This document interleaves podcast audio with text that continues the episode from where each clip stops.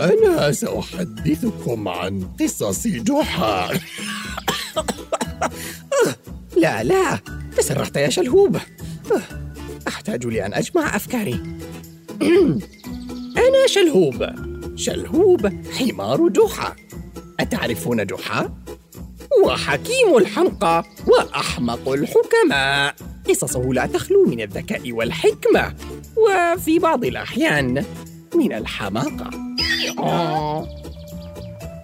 ولكن من أين أبدأ؟ أوه تذكرت واحدة. هذه قصة لقاء الأول مع جحا وأول مغامرة لنا معا. وكيف انتقمنا؟ من لصين باستخدام مواهب التمثيلية. كان اليوم المقدر مشرقا وجميلا. رأيت العصافير تحلق عبر قوس قزح في السماء وهي تغرد فرحا بقدوم الربيع. والفراشات كانت ترفرف من حولي أنا وباقي أصدقائي في الحظيرة. بدأت يومي كالعادة بإفطار شهي من القش والخضروات اللذيذة. وبعدها قررت الاستحمام وكنت سعيدا بقراري. لأنني بدوت رائعا بعد ذلك. ثم مشطت شعري تحضيرا للعمل في المزرعة فكنت الحمار الوحيد فيها والجميع يعتمد علي.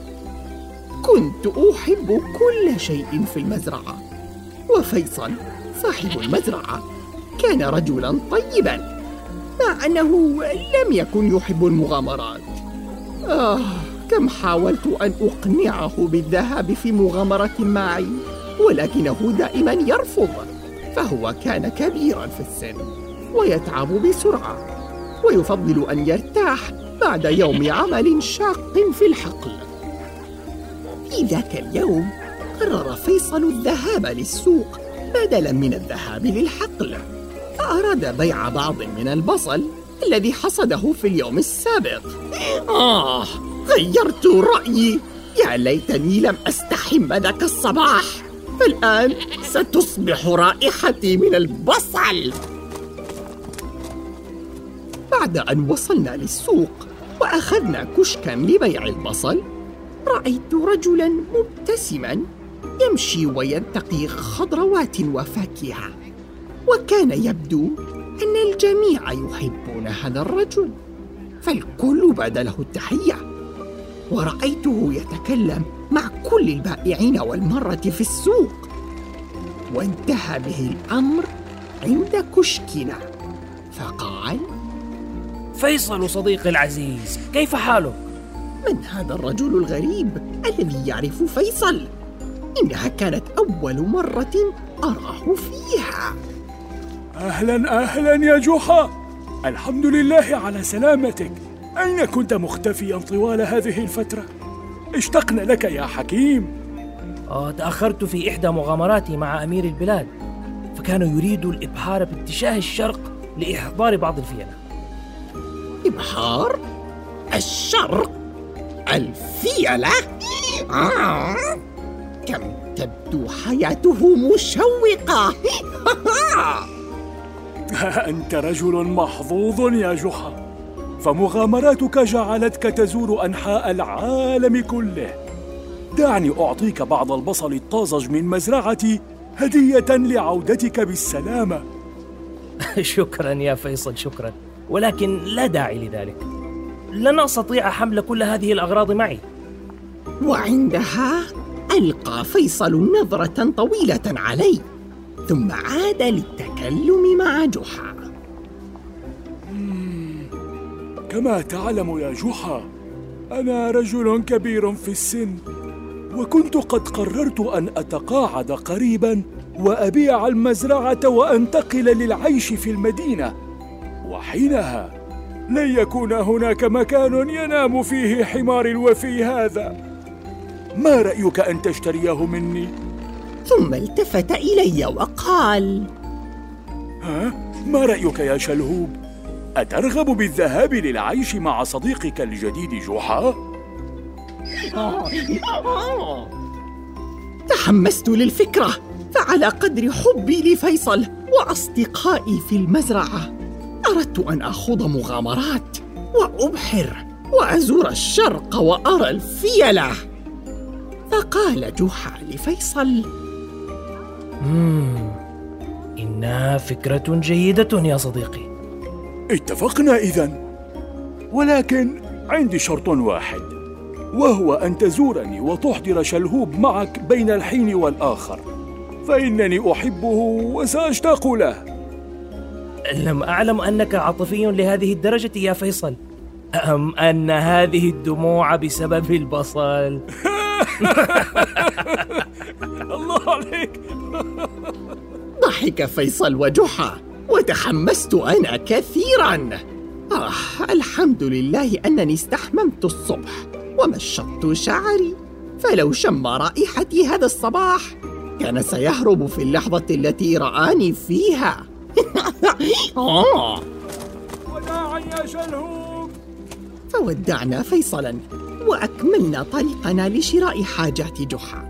وبينما نحن نمشي التفت إلي جحا وقال سعدت بمقابلتك يا شلهوب أنا جحا ومن اليوم سترافقني أينما ذهبت أظن أنك سترى أننا سنقع في بعض المشاكل أحيانا. ففي بعض الأوقات لا أستطيع مقاومة التحامق. وأعتقد أن بعض الناس يجدونني غريب الأطوار.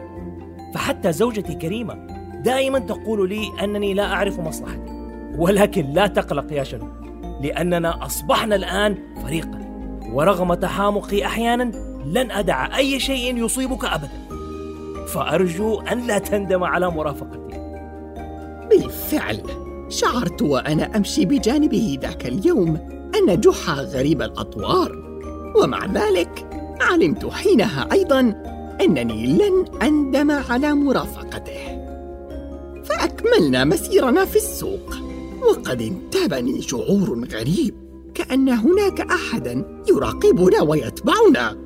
ولا زلت أشعر بذلك أثناء انشغال جحا بانتقاء بعض الأغراض لمنزله.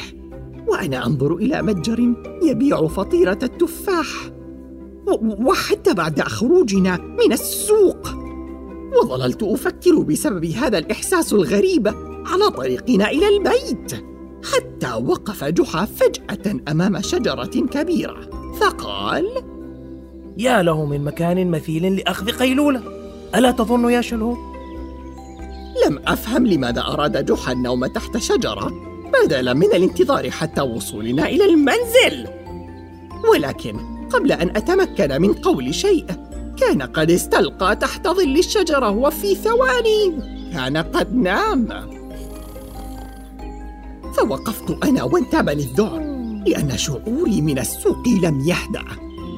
وفجأة جاء أحد بسرعة ووضع كمامه على فمي وأخذني بعيدا وراء شجرة كثيفة. حاولت مناداه جحا لكنني لم أستطع بسبب الكمامة. أخذ الرجل الذي كان لديه شعر أسود ولحية طويلة السرج من على ظهري ووضعه على ظهر حمار آخر يشبهني.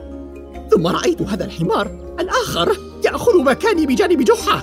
لم لم لم أكن أفهم ما كان يحدث وشاهدت جحا يفيق من قيلولته ويكمل طريقه مع الحمار الآخر ولم يلاحظ شيئا هل هو أحمق نوعا ما؟ وبدا شيء غريب في ذلك الحمار فكان يمشي بطريقة عجيبة. فمشى جحا والحمار الدجال وبين كل حين وآخر بدأ ذلك الحمار يفقد شيئا من جسده. فمرة سقطت أذنه ومرة أخرى سقط ذيله. واستمر ذلك حتى لم يعد يشبهني أبدا. بل أصبح وكأنه يشبه رجلا. وهذا ما لم ندركه أنا وجحا في وقتها. كان ذلك الحمار هو مجرد لص في ملابس تنكرية. وأخذ مكاني مع جحا كجزء من خطة خبيثة. وكان متفقا مع الرجل الذي خطفني أنا. لم تكن هذه المغامرات التي تخيلتها. فبعد مسافة انتبه جحا أن الحمار الذي يظن أنه أنا لم يعد حمارا وأصبح رجلا. فقال له متفاجئا من أنت؟ أين شلهوب؟ ولماذا سرجه على ظهرك؟ يا سيدي اسمي يزن وليس شلهوب وأنت قد أنقذتني أنقذتك؟ كيف أنقذتك؟ ومن ماذا؟ كنت متاكدا أن صديقي الجديد سيعرف أن هذا الرجل مخادع ويحاول أن يحتال عليه لقد كنت ابنا مشاكسا لم أسمع كلام أمي أبدا ودائما جلبت المشاكل لها. ذات يوم سرقت كل ما هو ثمين في المنزل وبعته وأخذت المال لنفسي. ومن شدة غضب أمي دعت الله أن يحولني حمارا كي تلقنني درسا. ولأن أمي امرأة مؤمنة وقريبة من الله استجاب لها دعاءها. فأفقت يوما وكنت أصبحت حمارا. حمار؟ هذا شرف لك. ما هذه القصة السخيفة؟ لن يصدقه أحد. أمي لم تستطع أن تسامحني أبدا على الذي فعلته. فقد سرقت كل ما يملكونه. واضطر أخي غازي لأن يبيعني حتى يسترجع بعض الممتلكات التي سرقتها. في أي لحظة الآن. بالتأكيد سوف يلقنه درسا للكذب. وبت أتنقل من مزرعة لأخرى ومن مالك لآخر حتى اشتريتني أنت. يبدو أن عملي في الحقول قد كفر عن أفعالي السابقة.